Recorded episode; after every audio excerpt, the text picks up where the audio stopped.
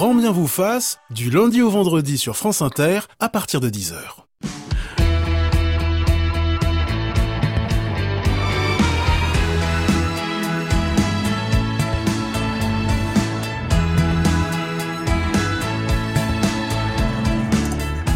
Bonjour à tous, soyez les bienvenus en direct ou en podcast. Vous et moi sommes tous nés d'une rupture, séparés du ventre maternel, projetés dans un monde nouveau, plus froid et plus hostile. C'est la rupture matricielle, la première d'une longue série. Ruptures amicales, professionnelles, amoureuses, familiales, rupture avec son ancienne vie, sans oublier les deuils, les accidents et les maladies. Depuis toujours et jusqu'au bout du tunnel, les ruptures rythment nos vies. Nous verrons de quelle façon elles nous transforment en profondeur, avec un focus ce matin la séparation amoureuse. De quelle façon ce cataclysme intérieur nous affecte-t-il d'un point de vue physique et psychologique?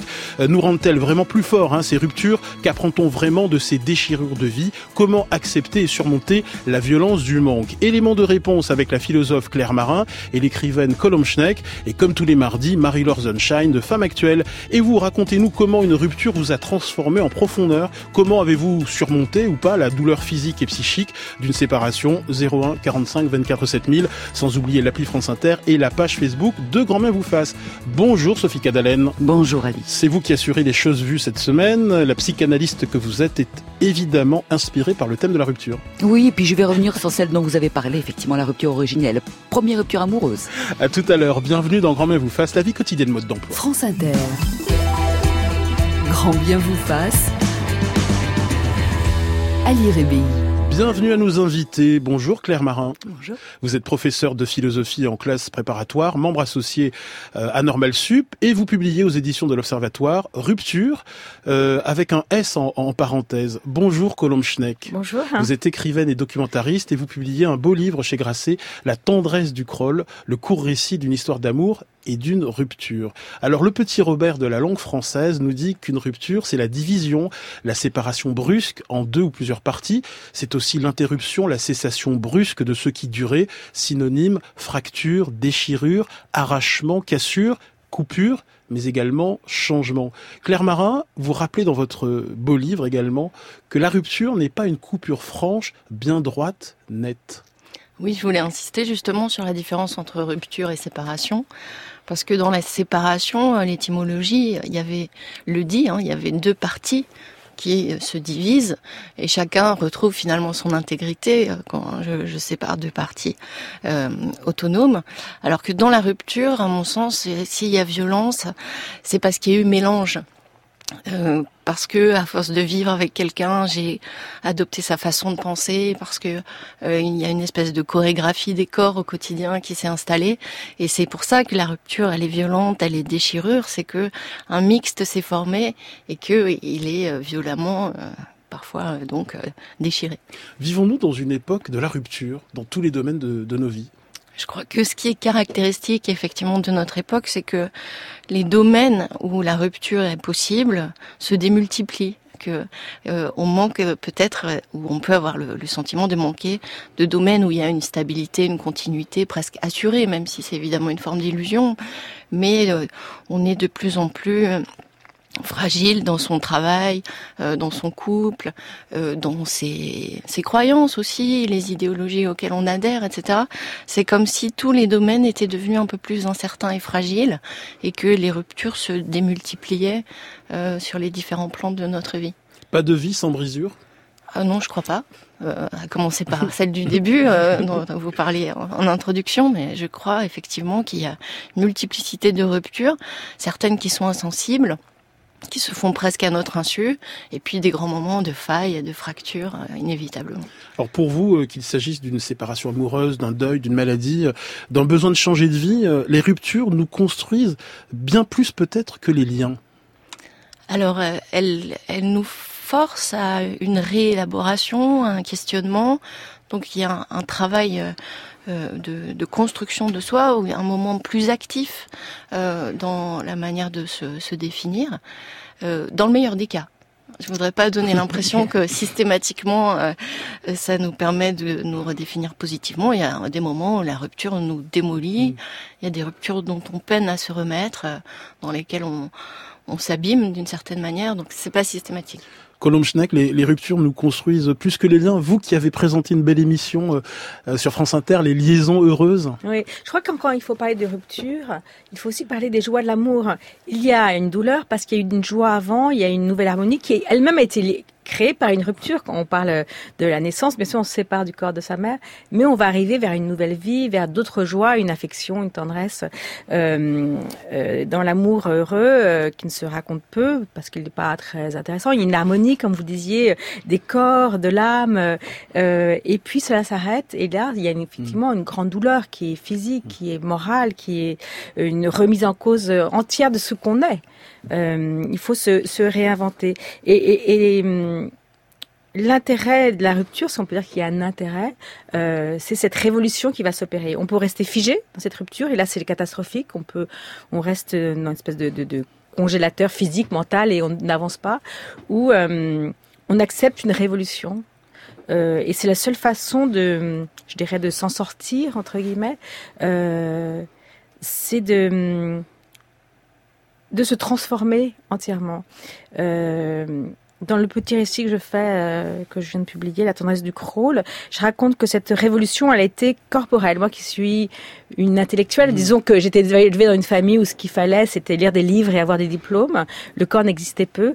Euh, j'ai découvert mon corps à ce moment-là. Dans votre récit, La tendresse du crawl, vous racontez donc une renaissance grâce à un amour qui survient euh, la cinquantaine venue, un corps qui renaît dans les bras de Gabriel, un musicien à peine plus jeune que vous. La première fois euh, que vous le croisez, il a 12 ans et vous 15.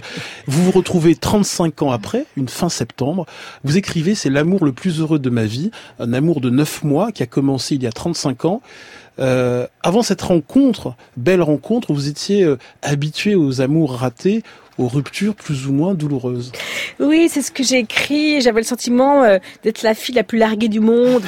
euh, mais on a tous ce sentiment quand on se fait, euh, quand, une, quand, une, histoire d'amour se passe mal, quand on est largué ou qu'on part, d'être la seule à être vivre ou le seul à vivre cet état catastrophique, alors qu'en fait c'est quelque chose de universel. Je sais pas si autour de cette table chacun peut quelqu'un ne s'est jamais fait larguer ou une vie, une histoire d'amour euh, qui se passe mal, même si c'est euh, euh, J'étais peut-être un peu sévère parce que j'ai des histoires d'amour qui m'ont énormément apporté euh, dans ma vie. Mais quand on rencontre un nouvel amour, il y a un sentiment qui efface les précédents. Euh, Claire Marin, euh, la rupture euh, amoureuse est une fracture intime qui touche profondément notre identité. Il s'agit d'une blessure narcissique. Vous écrivez que la rupture, c'est une démolition, démolition en règle de l'ego. Oui, je crois que c'est vraiment une expérience catastrophique où, le sujet est, anéanti, comme Colombe vient de le dire. On a effectivement, en plus, le sentiment euh, d'être absolument seul dans cette euh, mm. dans cette épreuve.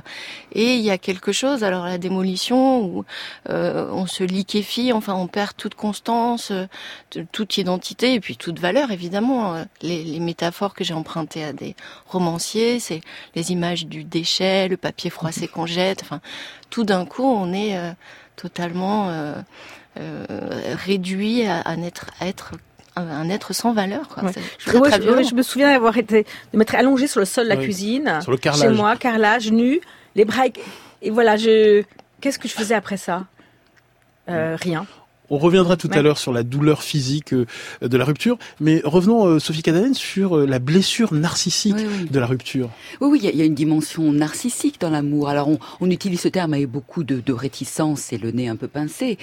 c'est pas un préjugé, c'est pas un défaut de l'amour. Non, non, c'est dans le regard de l'autre. On s'aime tellement plus aussi. On existe tellement plus. On est tellement plus vivant, tellement plus dilaté. Et quand l'autre n'est plus, ne nous regarde plus, on est réduit à néant. C'est vraiment l'anéantissement au sens premier du terme. J'aimerais vous lire le très beau euh, courriel euh, envoyé par Laura. Euh, ma rupture d'il y a quelques mois m'a transformé, entre guillemets, et je m'en serais bien passé. C'est une immense douleur au plus profond de mon être. Après la sidération, le chagrin si ravageur, la culpabilité qui bouffe tout et le manque absolu de l'être aimé. Il y a cette impasse. Comment peut-on aller mieux sans désaimer? Comment vouloir désaimer lorsqu'on a aimé comme jamais et que l'on aime encore la personne qui nous a fait découvrir cet amour puissant, infini et conditionnel en nous. Comment affronter ce reste de vie en nous qui n'est qu'une survie On apprend à cohabiter avec ce vide en nous et c'est tout. On fait avec. Claire Marin. Il y a effectivement, je crois, euh, différentes temporalités aussi de la rupture amoureuse, euh, qui a un passage à vide ou une latence, un moment où on se replie sur soi. Euh, vous parliez à l'instant de dilatation, on, est euh, dans le dans l'expérience d'être désaimé. On est au contraire dans la rétractation, euh, mm. le repli sur une espèce de, de noyau, tout ce qui reste encore un peu vivant en nous. après, je pense que c'est là on retrouve l'idée des liaisons heureuses. c'est les liens qui c'est qui se rétablissent autour de notre douleur avec des personnes qui sont pas nécessairement celles dont on attendait du soutien, mmh. euh, qui euh, vont euh, aider à, se remettre en mouvement, recommencer à respirer, à s'épanouir un peu. Sophie Cadalem. Oui, ce, vide va va se transformer, il va il va produire quelque chose. Quelque chose va naître de ce vide. Maintenant, c'est trop tôt. Voilà, dans ce dans cette ce côté aigu de la douleur. Et, et, et je trouve qu'aujourd'hui, on, on fait pas cette place à ces temps de chagrin. Mmh. Euh, je dis ça souvent à des patients qui sont voilà en plein désarroi, en pleine souffrance. D'abord pleurer. Voilà, il y a un temps pour pleurer. Il y a un temps où euh, on voit rien devant. Euh, il y a y a ce qu'il y a derrière et qui était formidable. Euh, ça viendra, mais, mais vivre l'instant, vivre l'instant du chagrin est aussi extrêmement important pour la suite. Oui, le chagrin est aussi une richesse. Euh, c'est pas un moment merdique entre guillemets, c'est pas un petit moment le chagrin et, euh, la douleur. Euh, c'est aussi un grand moment de nos, vies. Il faut l'accepter. Nous, bien sûr, on n'en veut pas, on veut le fuir, mais il faut l'accepter quand à des moments importants qui nous aussi nous construisent, nous transforment. Euh, il faut les vivre, ces, chagrins, effectivement. Marie-Laure de Femme Actuelle. Oui, là, on parle de la personne euh, qui est quittée, on va dire, de la personne qui subit cette rupture, mais qu'en est-il de celle qui l'a choisie? C'est-à-dire que la personne qui, à l'inverse, va dire, ça y est, je coupe, je romps. Elle aussi souffre. Il y a un corollaire aussi qui est la culpabilité, une espèce de trahison aussi, de sentiment de savoir qu'à l'avance, il va faire souffrir l'autre. Oui, mais ça, c'était un point euh, sur lequel j'avais insisté. Il y en a pas un qui est heureux, joyeux, insouciant, et l'autre qui est réduit à néant. Il y a dans le fait de prendre la décision de rompre aussi une grande douleur parce que euh, même celui qui part, il sait ce qui a été vécu, la beauté de la relation euh, telle qu'elle a pu être, même si pendant un moment il a besoin aussi de la nier sans doute pour avoir le courage de partir. Euh, mais je crois qu'il n'y a pas de, de, position agréable dans une dans une rupture. Rompre avec ses parents, sa famille, son milieu, même si ça nous libère, c'est aussi très douloureux. Oui, d'ailleurs, c'est quelque chose qui, qui, me choque toujours. On entend beaucoup euh, parler dans, dans les discours, dans euh, voilà ces discussions que l'on a, les médias aussi nous rapportent voilà des ruptures qui seraient aujourd'hui devenues finalement très faciles. On parle beaucoup d'époque zapping, par exemple. Euh, c'est pas ce que j'entends. C'est pas ce que j'entends. Alors là, je parle de, dans l'enceinte du cabinet, mais partout autour de moi. C'est toujours extrêmement douloureux. Je pense que c'est l'épreuve la plus difficile que l'on vit, que l'on revit, que voilà, vivre encore, et qui va aussi nous, euh, nous, nous, nous, nous, épanouir à terme. Voilà, on sait pas trop comment sur l'instant, mais, mais, mais, mais je trouve voilà que, que on nie ça. Et c'est encore une fois nier le chagrin qui peut s'accompagner en, faisant de, cette décision quelque chose de facile, je dirais même de trop facile. Et c'est ce qui est admirable dans le livre hein, de Claire Marin que vous avez lu. Hein. Oui, j'ai lu, j'ai lu, j'ai beaucoup aimé aussi. Allez, nous attendons toutes euh, vos questions, euh, vos témoignages hein, au 01 45 24 7000. Euh, Alexa Rivière et Alexia Lacour ont aidé à préparer cette émission avec Nicolas Bove et c'est réalisé par David Le Prince se suivent et se ressemblent. Quand l'amour fait place au quotidien, on n'était pas fait pour vivre ensemble. Ça ne suffit pas toujours de s'aimer bien. C'est drôle, hier on s'ennuyait, et c'est à peine si l'on trouvait des mots pour se parler du mauvais temps. Et maintenant qu'il faut partir, on a cent mille choses à dire qui tiennent trop à cœur pour si peu de temps. On s'est aimé comme on se quitte, tout simplement sans penser à demain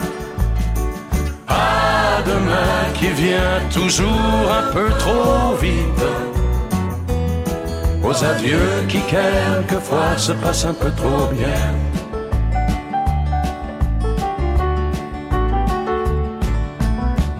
On fait ce qu'il faut, on tient nos rôles.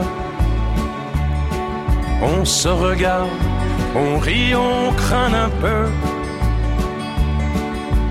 On a toujours oublié quelque chose. C'est pas facile de se dire adieu. Et l'on sait trop bien que tôt ou tard, demain peut-être ou même ce soir, on va se dire que tout n'est pas perdu. De ce roman inachevé, on va se faire un conte de fées, mais on a passé l'âge, on n'y croirait plus. On s'est aimé comme on se quitte tout simplement sans penser à demain. À demain qui vient toujours un peu trop vite. Aux adieux qui quelquefois se passent un peu trop bien.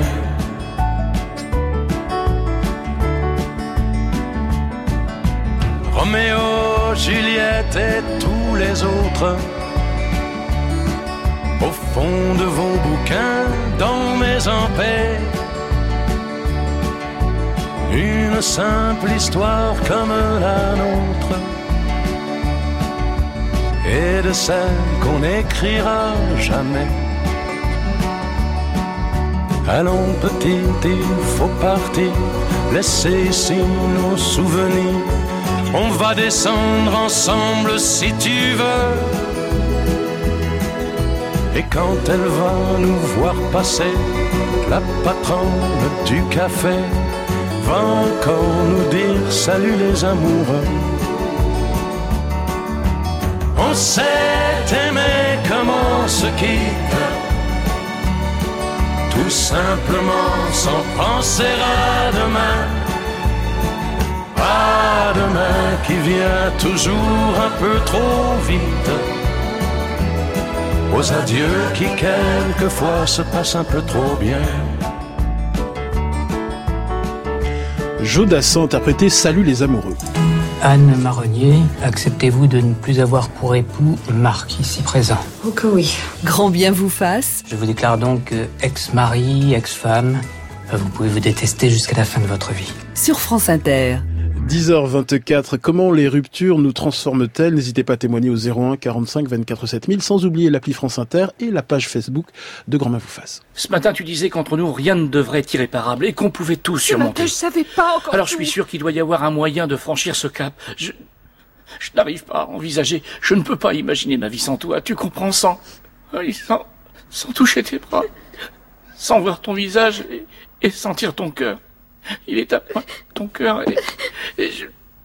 Non, je suis désolée, tu es quelqu'un de totalement différent à mes yeux maintenant. Quand je pensais à toi, je te voyais comme un garçon qui me ferait jamais de mal. Oh, ça peut pas s'arrêter comme ça. Je veux dire... Je vois pas ce qu'on peut faire scène de rupture entre Ross et Rachel hein, dans la série Friends. Claire Marin, je rappelle que vous publiez Rupture, Colomb Schneck, La tendresse du crawl. Euh, une rupture n'est pas forcément spectaculaire, Claire Marin. C'est souvent, ça peut être, un long glissement de terrain. Ouais, tout à fait. Ça peut être une, une petite faille qui progressivement euh, s'élargit. Il y a aussi toute une temporalité intime qui conduit euh, à la décision, mais avant la décision, il y a tout un travail intérieur euh, qui, est en cours. Bonjour Karen. Bonjour. Bienvenue vous appeler de Lille. Oui, tout à fait. Alors, D'ailleurs, je euh, tiens à remercier Marion, qui m'a dit qu'il y avait cette émission, même si je voulais plus penser à ma rupture, du coup, je repense à ma rupture. bon, en tout cas, vous avez, vous avez l'air euh, plutôt souriante pour euh, quelqu'un qui a rompu il y a deux mois. Ouais, deux mois. 1er mars, ça a été horrible. Je vais essayer de pas pleurer, vraiment, je, je m'interdis de pleurer. ouais, je m'étais fixé la date butoir au 7 mai. J'adore le chiffre 7. Et la dernière fois que j'ai vu le garçon, c'était le 7 avril. Du coup, je me suis dit, le 7 mai, j'irai bien.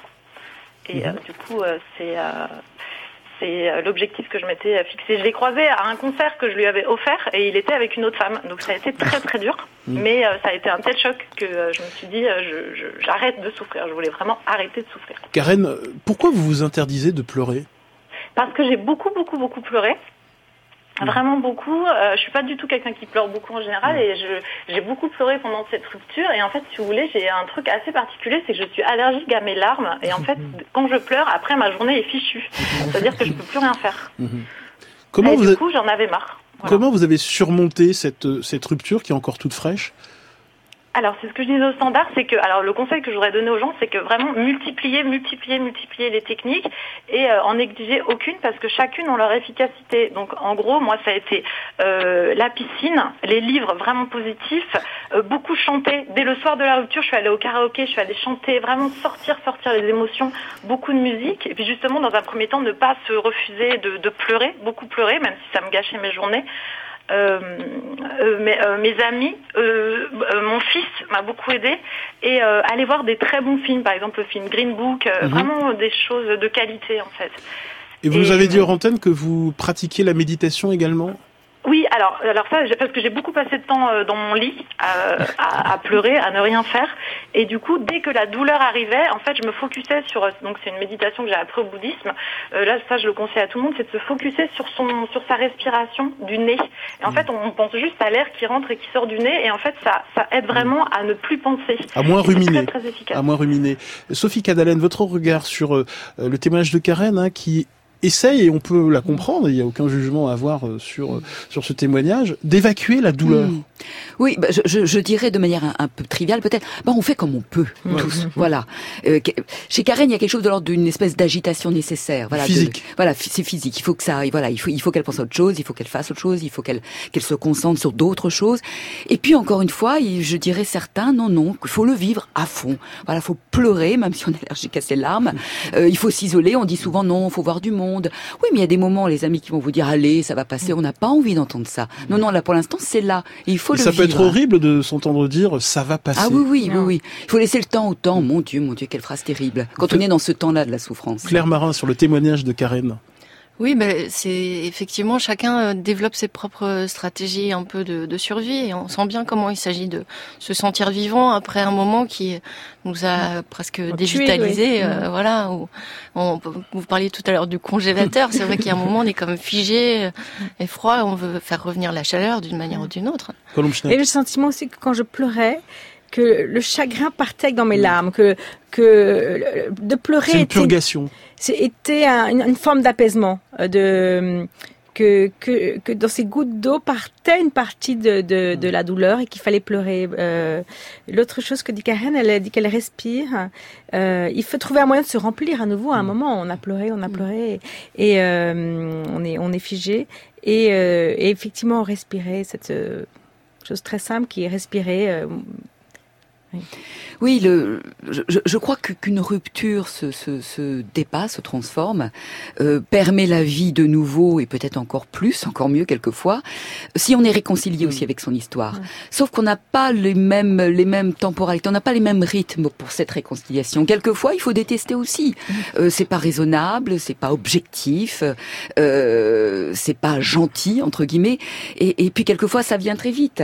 Mais il y a un moment donné, en tout cas, il va falloir se réapproprier cette histoire, Ouais. l'inscrire dans notre histoire et finalement lui trouver son, son sens, sa logique. Claire Marin. Je pense oui, il y a quelque chose qu'on n'a pas encore évoqué, c'est la place de la colère, Mmh. Oui. euh, qui est aussi euh, un élément qui fait revenir le dynamisme. Mmh. Et souvent, on a tendance à nous conseiller, voilà, d'essayer de, de rester un peu neutre, par exemple pour les enfants, ou des choses comme ça. Mais cette colère de, de la séparation, je crois qu'il fallait qu'elle trouve un, un endroit pour s'exprimer. Oui, la colère et ce, euh, je dirais, se réinventer. Ce que je raconte dans la tendance de Kroll, c'est que euh, je suis allée nager. Je suis allée nager et je me souviens que je pleurais en, en nageant et que Ça se voyait pas au moins. ça se voyait pas, il y avait les lunettes et, euh, et, et très vite j'ai compris que c'est là que c'est dans l'eau que j'allais me sauver. On parlait tout à l'heure du corps de la mer, on est dans l'eau, on est dans le corps, dans l'eau tiède, euh, et que c'est là, c'est dans dans mon corps, dans cette eau tiède que je me suis réinventée et que j'ai pu sortir du congélateur dont je parlais tout à l'heure. Merci beaucoup Karen d'avoir euh, témoigné euh, ce matin. Claire Marin, dans une rupture, on souffre psychologiquement, on souffre également dans son corps, dans sa chair. La rupture nous agresse hein, physiquement, elle fait de nous des êtres brisés. Oui, il y a des, symptômes physiques. Et souvent, on insiste évidemment beaucoup sur le chagrin, etc. Mais il y a quelque chose qui est de l'ordre du sevrage, du manque qu'on ressent quand on a vécu des années ou des mois dans une proximité euh, euh, très forte. Tout d'un coup, ce vide ou encore l'absence de voix, euh, ne plus avoir personne à qui s'adresser, mm. qui nous interpelle, qui on raconte sa journée, etc. Il y a vraiment un manque. Et on voit bien comment dans, dans les romans sont, sont décrits euh, ces sensations de brûlure, de picotement, de mmh. vide, de, de cage thoracique compressée, etc. Euh, on les a tous éprouvés ces, mmh. ces, ces, ces sensations-là. Donc c'est pas seulement une expérience intellectuelle ou psychologique. Et après une rupture, euh, on peut maigrir, on peut grossir, des cernes peuvent apparaître, les cheveux peuvent blanchir. Ça laisse des traces, une rupture. vous écrivez même qu'une rupture peut défigurer. Oui, bah, en, m'appuyant euh, sur un texte de Marguerite Duras, mais je crois que ça peut nous faire vieillir euh, précocement, ouais, que la, douleur s'inscrit sur le visage comme dans la maladie ou dans le deuil. Et, ce qui est extraordinaire, c'est qu'on peut aussi rajeunir très vite. Ça, c'est une bonne nouvelle. euh, L'annonce d'une rupture, hein, c'est souvent, vous l'avez dit, un choc physique, une sidération. Euh, vous l'avez dit tout à l'heure, hein, Colombe Schneck, euh, quand euh, Gabriel, votre amour, euh, vous quitte, vous vous allongez sur le carrelage en attendant que la douleur s'arrête.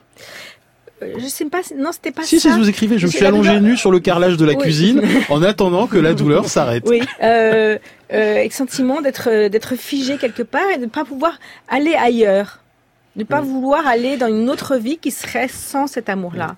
Euh, une vie sans ce partage, sans euh, cette présence physique, ces, ces bras qui vous euh, qui vous donnent un sentiment oui, de d'accomplissement. Et tout d'un coup, oui, d'être ne plus rien allongé sur, le, euh, euh, sur ce, ce, ce, sol et ne pas savoir comment avancer après. Mais vous suppliez Dieu auquel vous ne croyez pas de ne pas de ne pas vous retrouver euh, dans la vie d'avant. Oui, et on se retrouve pas de toute façon dans la vie d'avant, on revient mm. jamais en arrière. Euh, et aujourd'hui, deux ans après, je j'ai un sentiment effectivement très fort d'apaisement, de, de, bonheur, euh, parce que mon, ma vie s'est remplie autrement.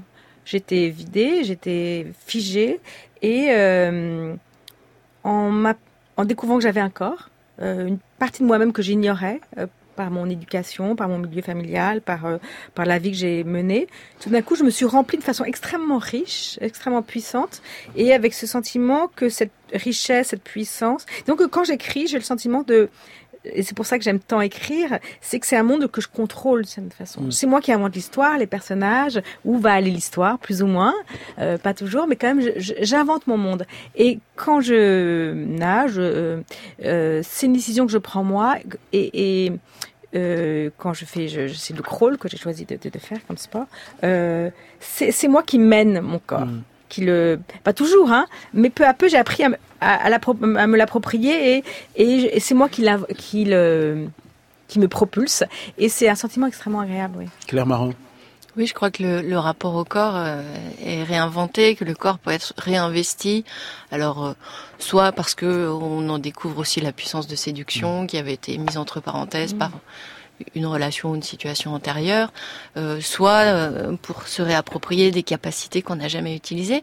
Mais je crois qu'on peut plus généralement dire que ce qui se passe au moment d'une rupture, quand on a traversé la phase de chagrin, de deuil de la relation, etc., c'est euh, de prendre conscience de tout ce qui était en jachère, des possibilités qui existent en nous mais qui n'avaient pas été développés mmh. par la relation antérieure. Et ça peut passer par un réinvestissement du corps, mais aussi par des capacités créatrices mmh. qu'on avait mises sous silence dans la relation euh, précédente, des manières d'être, des manières de parler, d'aller vers les autres, etc., qui s'inventent. Bien souvent, après une rupture, euh, on a du mal à accepter que plus rien ne sera comme avant. Oui, il y a nécessairement une forme de nostalgie. Euh, vis-à-vis de ce qui a été euh, euh, vécu auparavant, ce qui est valable pour d'autres ruptures mm. que la rupture amoureuse. Hein. Après une maladie, par exemple, il y a souvent la nostalgie de la personne qu'on était, parce qu'il y a eu des, on a perdu des choses dans la rupture.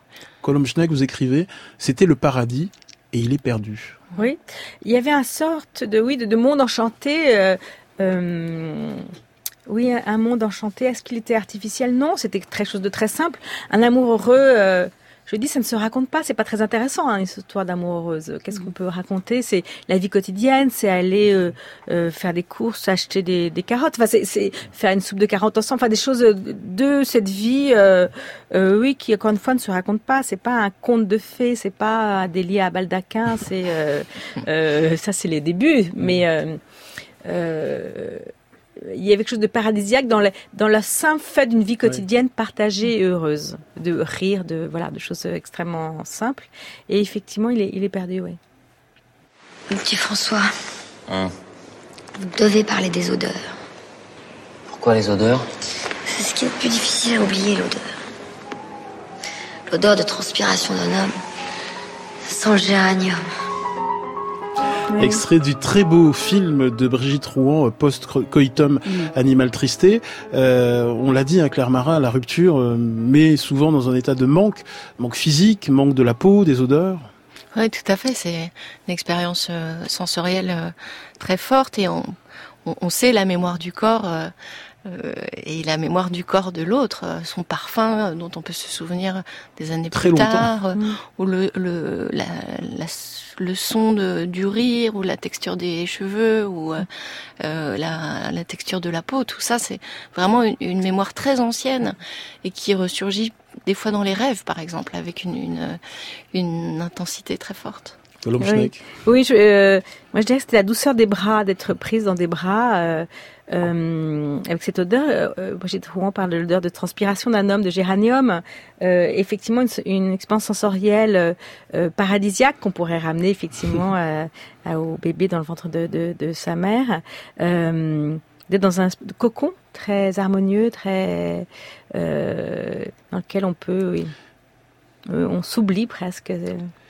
Claire Marin, les ruptures laissent une montagne de souvenirs douloureux qui s'incarnent dans des choses, dans des objets. Mmh. Euh, nous heurtons à des fragments de souvenirs, des lieux, des objets, des chansons.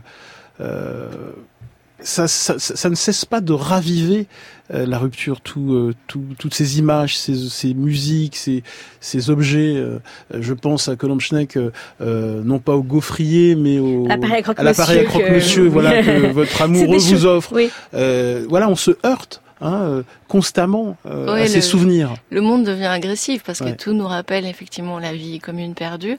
Et je crois que le pire, c'est les chansons. C'est de plus pouvoir écouter des chansons parce qu'elles parlent presque toutes d'amour. Et dans ce, cette longue période blanche de chagrin, euh, c'est une grande frustration de. Mais mais il y, a, y, a, y a deux écoles. Il y a ceux qui euh, vont euh, éviter d'écouter les chansons euh, qui rappellent le bonheur Ouais. passé, et puis il y a ceux qui vont réécouter sans cesse les musiques que l'on écoutait à l'époque de, de l'amour heureux, Colomb Schneck.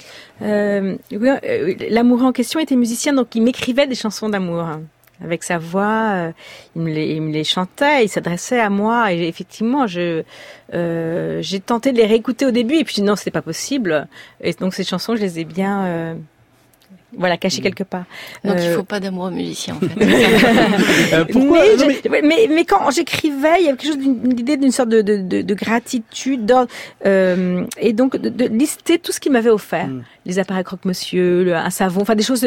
C'est euh, Arnaud, Catherine m'a fait relire le livre de Fou de Vincent d'Hervé Guibert, qui où il raconte le savon à l'odeur mm. de, de, miel offert par euh, Vincent. Mm. Moi, c'est un savon. euh, c'est des choses minuscules, mais qui prennent tellement ouais. d'importance. Oui, oui. des choses minuscules minuscules Claire Marin qui euh, peut-être au moment de l'amour euh, n'ont pas beaucoup d'importance, ouais. mais qui Tout après coup, ouais. prennent une signification. Ah euh... oui, des galets ramassés sur la plage, des livres évidemment, mm.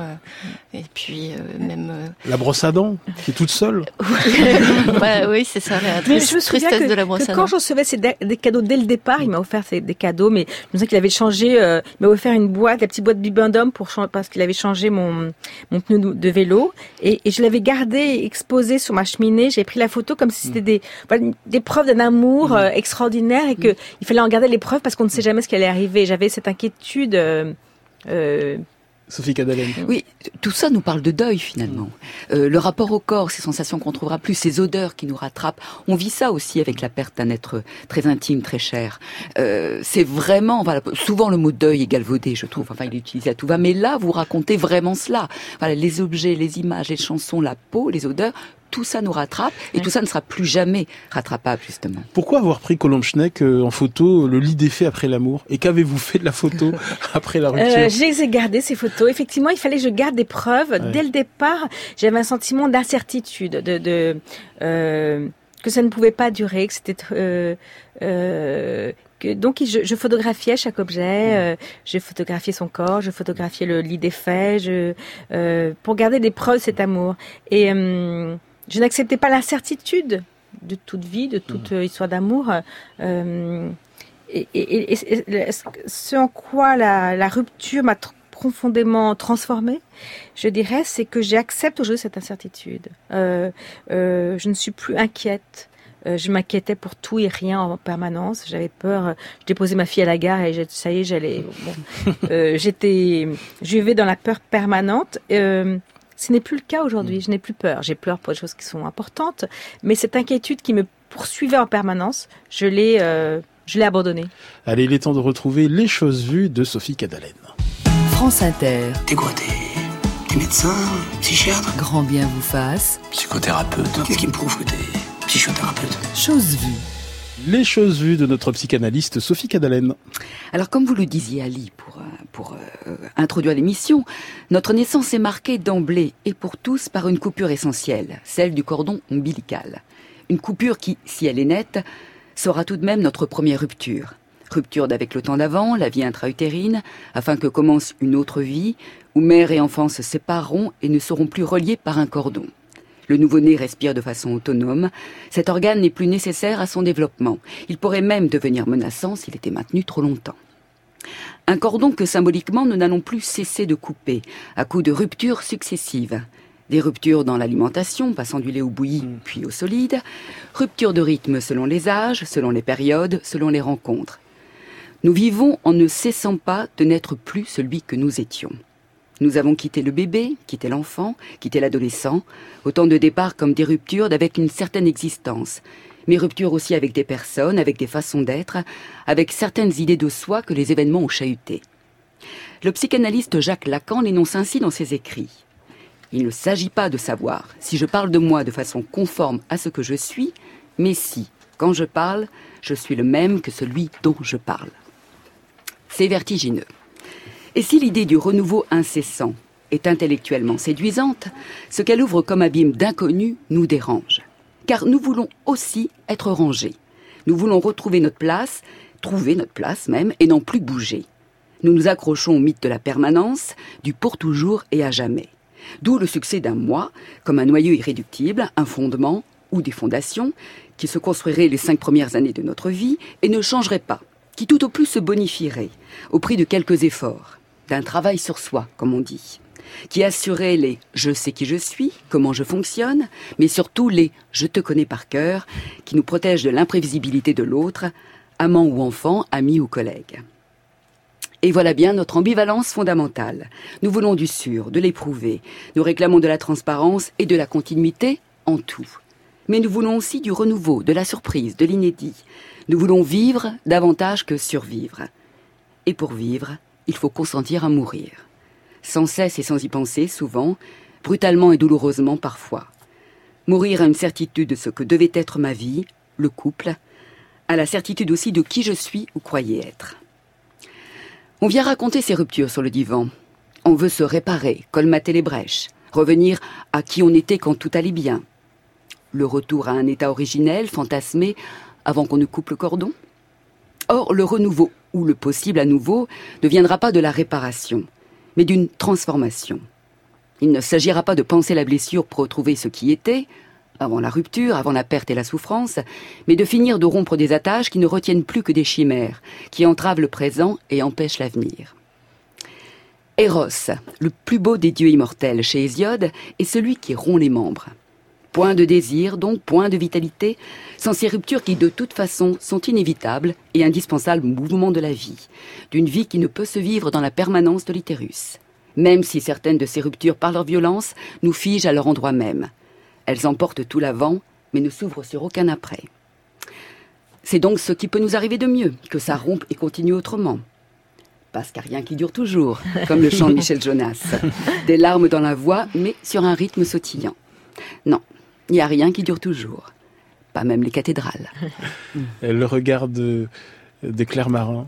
Oui, euh, on- vous avez parlé de la, euh, la coupure du lien ombilical, mais avant ça, il y a la rupture de la, la poche des os. Mm. C'est déjà une faille dans l'espèce de, de, de bulle de la mère et de l'enfant. Il y a déjà quelque chose de la menace du monde extérieur qui s'insinue. C'est ça le début de la rupture. Mm. C'est quand dans la parfaite fusion entre deux êtres s'insinue quelque chose de l'extérieur qui potentiellement le met en danger. Les... Pardon. Allez-y, pardon. Non, juste accepter cette incertitude parce que sinon il y a- c'est la mort. Mm. S'il n'y a Ah, pas de rupture, voilà, ouais, et ça, je trouve ça très beau. ouais. Les belles choses vues de Sophie Cadalen à voir en vidéo sur la page Facebook de Grand vous fasse. De quelle fa- façon une rupture vous a-t-elle transformé Comment avez-vous vécu la douleur physique et psychique d'une rupture? 01 45 24 7000.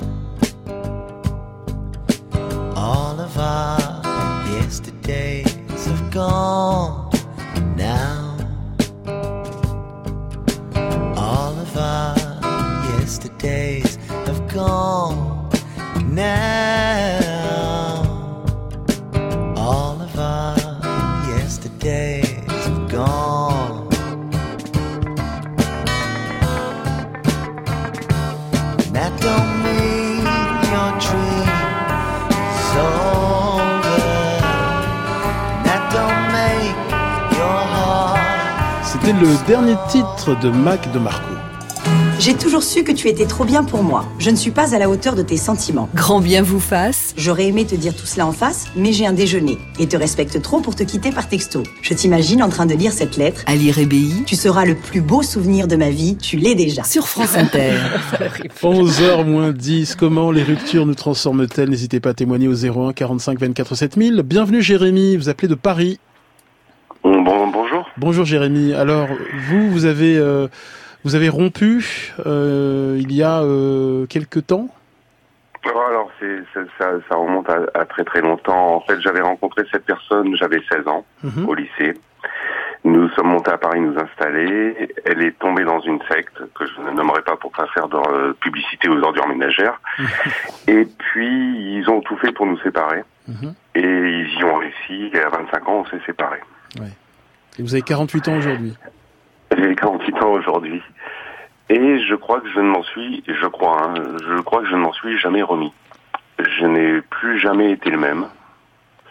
J'ai mon sourire qui est en retard, j'étais créatif, j'étais joyeux et j'ai perdu cette joie de vivre. Alors évidemment, j'ai refait ma vie plusieurs fois, mais il m'arrive encore de rêver d'elle, du monde qu'on avait construit, euh, nos amis communs, notre univers, notre monde à nous. Euh, ouais, ça a été, c'est toujours compliqué. Témoignage très fort, hein, Sophie Cadalen. Euh, Jérémy ne s'est jamais remis de sa rupture. Oui, et puis, puis les circonstances, je pense, sont importantes. Voilà, elle a été euh, happée par une secte. Il y, y a quelque chose de, de l'autre histoire. Je- J'ose pas dire autre histoire d'amour, mais quand même, il y a quelque chose de, de la dépossession. Et ce sont peut-être voilà les, les ruptures les plus les, les- les plus blessantes, voilà les plus empoisonnantes que voilà ce- de celle ou de celui qui justement est happé ailleurs. Jérémy, vous avez essayé de vous remettre de cette histoire euh, d'une manière ou d'une autre?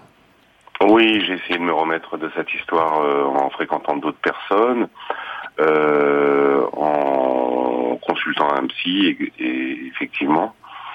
Mais euh, il m'arrive encore d'en rêver. Claire Marin. Oui, je trouve que c'est un témoignage qui est très émouvant, très touchant, mais aussi très juste, et qu'il faut entendre ces paroles qui nous disent euh, il y a des ruptures quand même qui nous abîment profondément et qui laissent en nous une, une fracture. Et puis euh, on entend bien euh, comment les rêves euh, Oui. entretiennent aussi cette souffrance euh, avec euh, une grande intensité, une grande violence. Euh, une auditrice euh, nous demande quelle est la différence entre les hommes et les femmes en matière de rupture? Bah, je, je crois que euh, là, le, le, le sexe ou le genre euh, ne change pas grand-chose. Vous recevez beaucoup de euh, lettres. Oui, ben comme Colombe, euh, on reçoit pas mal de, de messages euh, de personnes qui ont 22 ans ou 75 et qui vivent le chagrin d'amour avec la même intensité ou qui se souviennent, comme Jérémy, euh, d'un amour perdu il y a déjà longtemps avec beaucoup d'émotion. Colombe Schneck. Oui, euh, effectivement, l'âge ne change rien à l'affaire. hein. Euh, l'âge, le, le genre, le, le, le chagrin amoureux est toujours aussi fort et sentiment d'avoir, euh, comme dit cet auditeur, perdu un, par- un paradis. Il est perdu, il ne reviendra pas, ce paradis. Euh, Merci beaucoup Jérémy euh, de nous avoir appelé. Question de Marie-Laure Zonshine de Femme Actuelle. Oui, on peut aussi se dire que la rupture, euh, on, on, la- on peut la savoir inévitable et en même temps, on a peur de l'affronter, on la Ah oui. refuse. Euh, je pense au monde professionnel, on s'embête à s'en souder dans un boulot, on sait que on, on- vraiment, on, on peut pas y évoluer. Pourtant, on a peur de rompre, Mm. de démissionner, de faire autre chose. Dans, dans la sphère amoureuse, c'est pareil. On sait que ça ne va plus et en même temps, on s'accroche, on se raccroche. J'ai envie de vous dire, pour citer un publicitaire célèbre, est-ce que si on n'a pas vécu de rupture avant 50 ans, on a raté sa vie Alors moi, je crois qu'on on la vit très tôt. euh, euh, quand euh, on se fâche avec un ami en maternelle, voilà, c'est c'est une situation horrible, c'est un chagrin énorme et que, que personne n'arrive à 50 ans sans rupture, je crois. Sophie Cadalen. Oui, c'est tout à fait juste ce que vous dites. Quelquefois, la, la, la rupture, et ça n'est pas rare, je l'entends en tout cas assez souvent, euh, la rupture est plus compliquée que l'histoire qui, qui, qui, n- qui n'est plus, qui, comme vous le dites, d'ailleurs n'est peut-être plus depuis bien longtemps, qui peut-être d'ailleurs n'a jamais été. Et, et dans le cas du travail, dans les amours, euh, c'est la rupture qui pose problème. C'est pas ce qu'on va quitter. Euh, un courriel de Jean-François qui nous dit c'est comme si j'avais vécu deux coups de poignard début février, début avril, sans parole, uniquement par SMS et email. Et puis j'ai trouvé la force de proposer de nous revoir afin de clôturer notre relation dans la paix. Un grand moment, des émotions, des pleurs. On s'est revus, on communique, j'ai compris beaucoup de choses et je suis en train de devenir quelqu'un d'autre, mais toujours aussi amoureux. Elle se rapproche aussi, touchée par mes attentions. Peut-on reprendre la relation et quel piège éviter Claire Marin? Voilà, on est de l'ordre du concept Vaste très question. personnel. Euh, moi, j'ai peur de devoir répondre que s'il y a déjà eu euh, des gestes de rupture, euh, c'est que c'est un signe euh, quand même assez fort, euh, quelque chose de terminé. Oui, sauf qu'il peut y avoir justement rupture comme, comme une, une renaissance. C'est-à-dire c'est une autre relation qui va commencer, ce qui, ce qui justement n'est pas si facile que ça. Bonjour Juliette, bienvenue. Bonjour. Vous appelez de merci. Paris, bienvenue. Oui, merci beaucoup. Euh, moi, mon témoignage, en fait, c'était sur euh, le fait que j'ai vécu une rupture euh, douloureuse il y a quelques mois, après euh, voilà sept ans de, de relation avec quelqu'un que j'aimais énormément. Et mon, mon meilleur ami a lui aussi vécu une, une rupture en fait en même, au même moment, dans les mêmes circonstances. Ça faisait tous les deux sept ans qu'on était avec euh, l'être aimé. Et, euh, et en fait, on se soutient beaucoup dans cette épreuve et on s'est beaucoup rapprochés parce qu'on bah parce qu'on s'apporte énormément et qu'on vit les choses euh, de manière euh, de manière similaire et, de cette même douleur psychique, cette même douleur physique, on la on la vit à deux quoi. Donc c'est une expérience euh, qu'on n'avait pas forcément envie de vivre, mais qui est, qui, nous rapproche paradoxalement. Ça peut nous sauver de, l'effondrement, ce que vit Juliette, c'est-à-dire d'être euh, épaulé, aidé, soit par des amis, soit par la famille, soit par des nouvelles personnes. Oui, euh, surtout, je crois, par quelqu'un qui vit ou a vécu quelque chose de similaire. Euh, de la même manière que quand on est malade, parfois on, on, on apprécie la présence d'autres malades parce qu'on peut se dire les choses sans faux semblant, de manière un peu Mm. trash, directement, etc. Avec quelqu'un qui a aussi vécu une, une rupture, on peut dire sa colère, on peut dire beaucoup de choses qu'on peut pas forcément dire à ses proches et aux amis qui ont été les amis communs, qui veulent pas entendre certaines choses. C'est votre cas, Juliette? Oui, c'est ça. Je pense qu'il y a des, des, des choses qu'on peut se dire, des choses. On met un peu notre ego de côté quand on est tous les deux. On, on, on se dit ce qu'on pense. On peut, on peut pleurer ensemble. On peut dire notre colère. On peut dire des mots qu'on n'oserait dire à, à personne. Et on se comprend en fait. On, on comprend ce que ce que l'autre vit, les rêves, les rêves qui nous hantent. Cette, lui, il parle de, de morsure la nuit, parfois qu'il qu'il réveille. Et je, je, je vois ce que c'est. Je sais ce que c'est que cette cette cette morsure dont il parle. Et, euh, et c'est vrai que c'est ça apporte beaucoup en fait de pouvoir euh, de pouvoir parler de tout ça à deux et de et de partager ça à deux. Et, et je voulais dire que je l'embrasse très fort, Dimitri. Voilà. Comment s'appelle-t-il? Dites-lui à l'antenne. Dimitri, voilà, Dimitri, je, je t'embrasse fort. Et vous avez dit une très belle chose, Juliette, c'est salvateur, hein, c'est salvateur cette Voilà, entraide. Euh, beaucoup, beaucoup de merci beaucoup, Juliette. Beaucoup, beaucoup de questions, euh, Claire Marin, euh, sur la violence du ghosting. Le ghosting, c'est un mot anglais qui désigne bah, tous ceux qui euh, quittent lâchement, sans laisser d'explication, du jour au lendemain. C'est très violent, ça. C'est très violent et c'est une forme contemporaine euh, de lâcheté qui a toujours existé, mais qui est aussi euh, euh, favorisée par tout ce qu'il y a d'irréel ou de virtuel dans les relations aujourd'hui. Et on a l'impression que si on disparaît de l'écran, on disparaît de la vie de l'autre, comme si on n'avait pas été touché par sa voix, par son corps, etc. Euh, je pense que c'est aussi une illusion pour celui qui Ouais. part. Euh, il pense qu'il il met un terme de cette manière. En réalité, l'histoire continue en lui malgré lui, euh, ou en elle malgré elle. En quelques mots pour terminer, euh, quelles sont les vertus essentielles euh, de la rupture? Elles peuvent être, mais pas systématiquement, encore une fois, bah justement, cette découverte de capacités euh, en soi, d'identité, qui sont les nôtres et qu'on investit, qu'on développe. Sophie Cadalen. Oui, je, je trouve que Colombe l'a très bien résumé en parlant de ces peurs qui ont disparu. C'est peut-être ce que l'on redoute le plus, forme d'abandon, voilà quelque chose qui ne sera plus. Et, et une fois vécu, ben, peut-être qu'on se découvre justement autonome. Oui, s'habiter davantage, je dirais. euh, euh, je m'habite plus aujourd'hui. Je suis plus, encore plus moi-même que je ne l'étais avant cette rupture et avant cette rencontre amoureuse. Merci beaucoup euh, Claire Marin. Je recommande vraiment la lecture de votre livre très subtil, très sensible, euh, qui parlera à tout le monde. C'est l'un des plus beaux livres que j'ai lu sur la rupture. Euh, ça s'appelle donc Rupture avec un S et c'est publié aux éditions de l'Observatoire. Et je recommande également La tendresse du Kroll, votre joli récit d'une rupture, Colombe Schneck. Euh, 110, 115 pages, ça se lit rapidement, mais c'est très fort, c'est un concentré d'émotions euh, qui est euh, qui est assez formidable. Merci beaucoup Marie-Laure Sunshine et Sophie Cadalen. Euh, Faut-il les enfants laisser les enfants s'ennuyer? C'est notre thème ce matin. On s'intéresse aux vertus de l'ennui, notamment d'un point de vue cérébral. Et vous laissez-vous vos enfants ou petits-enfants s'ennuyer? Culpabilisez-vous quand ils ne font strictement rien Et quand vous étiez enfant, aimiez-vous vous ennuyer? 01 45 24 7000. À suivre, Nagui et sa bande originale.